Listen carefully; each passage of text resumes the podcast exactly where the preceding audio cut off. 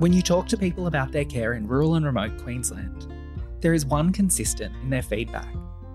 They all have glowing praise for the clinicians living and working in their community. These projects aim to empower and build workforces in some of our smallest communities, helping provide equitable care with a whole lot of heart.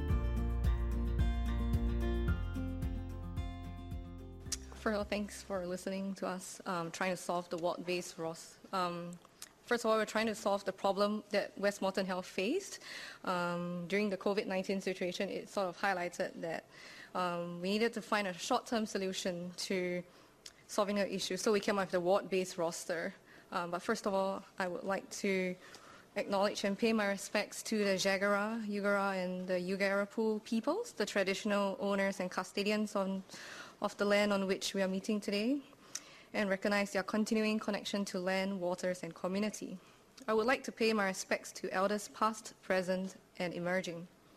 I would also like to take this opportunity to acknowledge those here today who are living with mental health illness and those providing care to people with a mental illness. So first of all, oh, yeah, thank you. I'd like to talk about the demographics to which West Moreton Health caters to. So we provide a health and well-being services to about 313,000 people across um, the Somerset, Scenic Rim, Lockyer Valley, Esk, Gatton, Springfield, Ipswich, and Boonah. We provide a variety of healthcare services which include preventative and primary, ambulatory, acute care, subacute care, oral health, mental health, and other specialized services, which include prison health services and alcohol and other drug services in the region.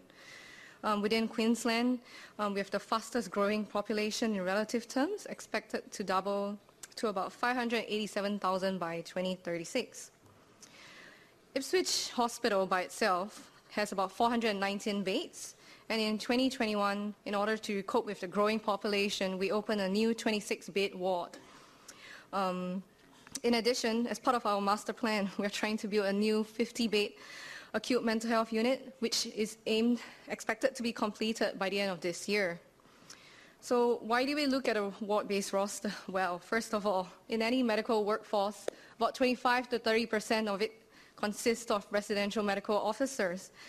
And there were some issues that we were faced with. Firstly, the growing geographical and rural region to which we cater to which results in us not having enough junior medical officers to cater to this number of population. Secondly, we have a seasonal waning of um, staffing members from August to January. Um, this is due to our junior medical officers progressing to senior roles and the Metropolitan Hospital sort of reaching out to our um, junior medical officers to help fill in the gaps too. Lastly, there were some COVID-19 specific reasons that we have identified. Firstly, border closures, which prevented us from sort of um, hiring more people from other countries. Secondly, we had sick leave and isolation, which resulted in a reduction of junior doctors to care for our current um, patient load. So what are the aims of a ward-based roster? Firstly, we want to ensure that there is adequate staff to cover both existing medical and surgical teams and the new COVID wards that we created. And the aim is to sort of reduce the fatigue faced by the junior medical officers and risk to patient safety. Secondly, we needed to provide some sort of clarity in the duty of care for the teams covering areas with both COVID and non-COVID patients. Lastly, we had to manage the concerns of cross-contamination between COVID and non-COVID areas. So what do we do? We rostered the residential medical officers to a particular ward. For example, in Ipswich, we have wards 6C and 7B. One's COVID, one's uh, not a COVID ward. And we also had model of care services to provide care to outpatient clinics and also the new virtual COVID clinic. There was no ownership by any department or consultant for the junior medical officers in this sense.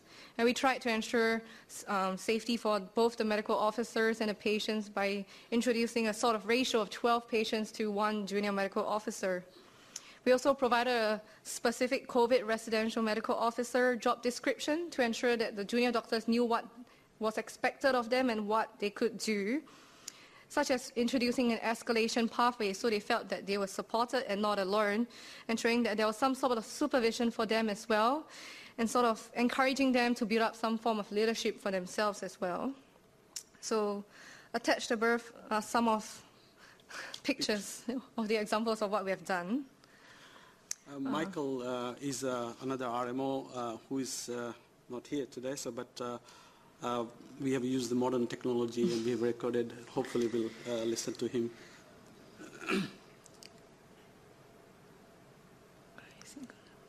nope. Anyways, I'll, I'll, talk about that. so the modern technology didn't work. Uh, so this is the uh, the outcome, the results. the one of the most important things which we didn't expect is uh, looking at, so after we introduced the uh, ward-based roster for between 8 and 10 weeks, especially in the first term, uh, we had all the goals and aims and also thing. We never expected something like this, uh, where uh, post-survey we found that uh, if you look at the right side, that was the pre-ward-based roster. the junior doctors did 518 hours of overtime. But during ward-based roster, uh, it, it, reduced almost uh, one-fifth. Uh, so that was like a uh, unexpected finding. Uh, it, it, produced a bit more efficient workforce uh, and subject to also, you know, we are providing the safe services to all the patients. The other results which we can see is we asked during the survey that during the ward-based roster, how would you rate your fatigue and overtime? And uh, most of the time, uh, it was almost 33% uh, or one third said it's similar, but at least 25% or a bit more, uh, they said they had bit better than the, uh, the team-based roster. So that was a little bit of positive outcome as well. The next question was uh, that doing ward-based roster, how would you rate your access to support? That is the senior clinicians and so on. So this was overwhelmingly really, really good. Almost 50% of them found that uh, they had a bit more supervision. Uh, what happened is, especially the, during um, the Department of Medicine, uh, which had almost uh, five wards, which were COVID wards, they also, based on the junior doctors' ward-based roster, they also converted their rosters, the registrars and the consultant, into the ward-based. Uh, that way, that's why uh, actually a team were already there in each ward. Uh, the next question, question was, uh, how would you rate your workplace safety?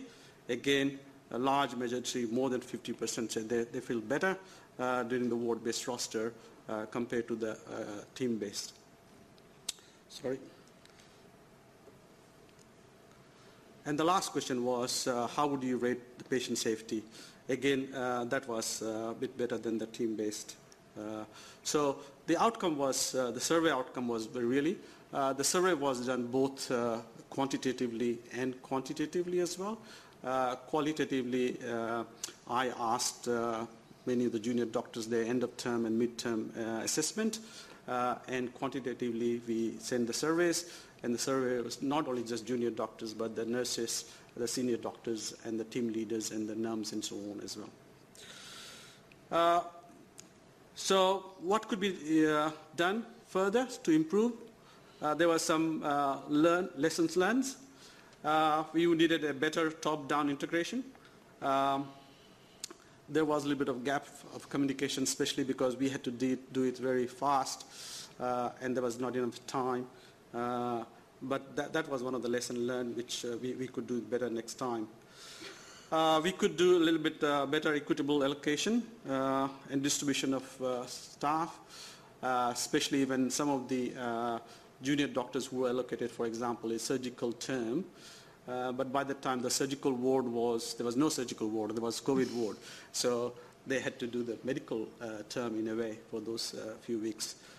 so the equity was a little bit affected. Uh, a better horizontal integration. Uh, again, as I said, you know, the communication, uh, although we had uh, almost uh, weekly uh, meeting, and but still, I think we could have done a bit better, more, better communication, especially with the, all the junior doctors. And this was a new thing, so people sometimes didn't understand. so we could do that better next time. And also, of course, bit more warning and feedback opportunity uh, prior to implementation. But as I said, we had very like few days, actually a couple of days, actually three or four days, which we did uh, this uh, uh, whole roster. Um, and of course, uh, smooth, smooth rollout next time. Our future plan is, as I said earlier, you know, with a smaller number. So we had approval for 133.4 FTEs. Uh, but start of the year, we had just 105 FTE employed. And out of that, many were sick and went different places, and we just left with 72 FTEs only. We ran the whole roster with 72 FTEs, almost half FTEs.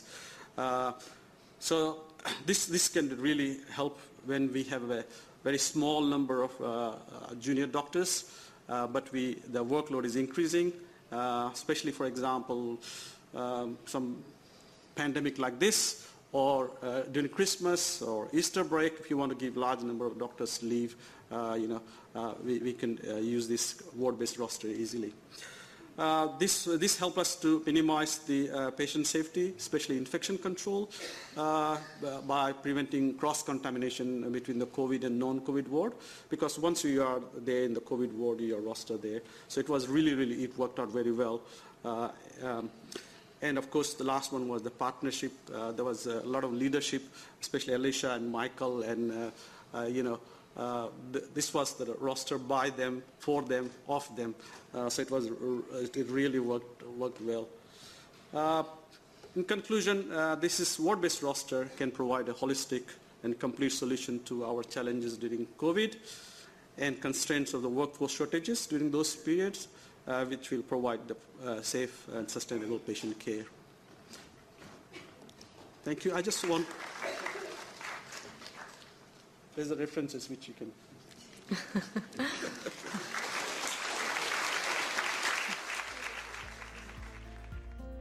As always, thank you for listening to our podcast and taking the time to learn about the wonderful work of Queensland's frontline clinicians. To continue the conversation, head on over to Facebook Twitter, or Instagram and let us know of any pockets of excellence you think deserve to be showcased. This podcast is proudly brought to you by Clinical Excellence Queensland.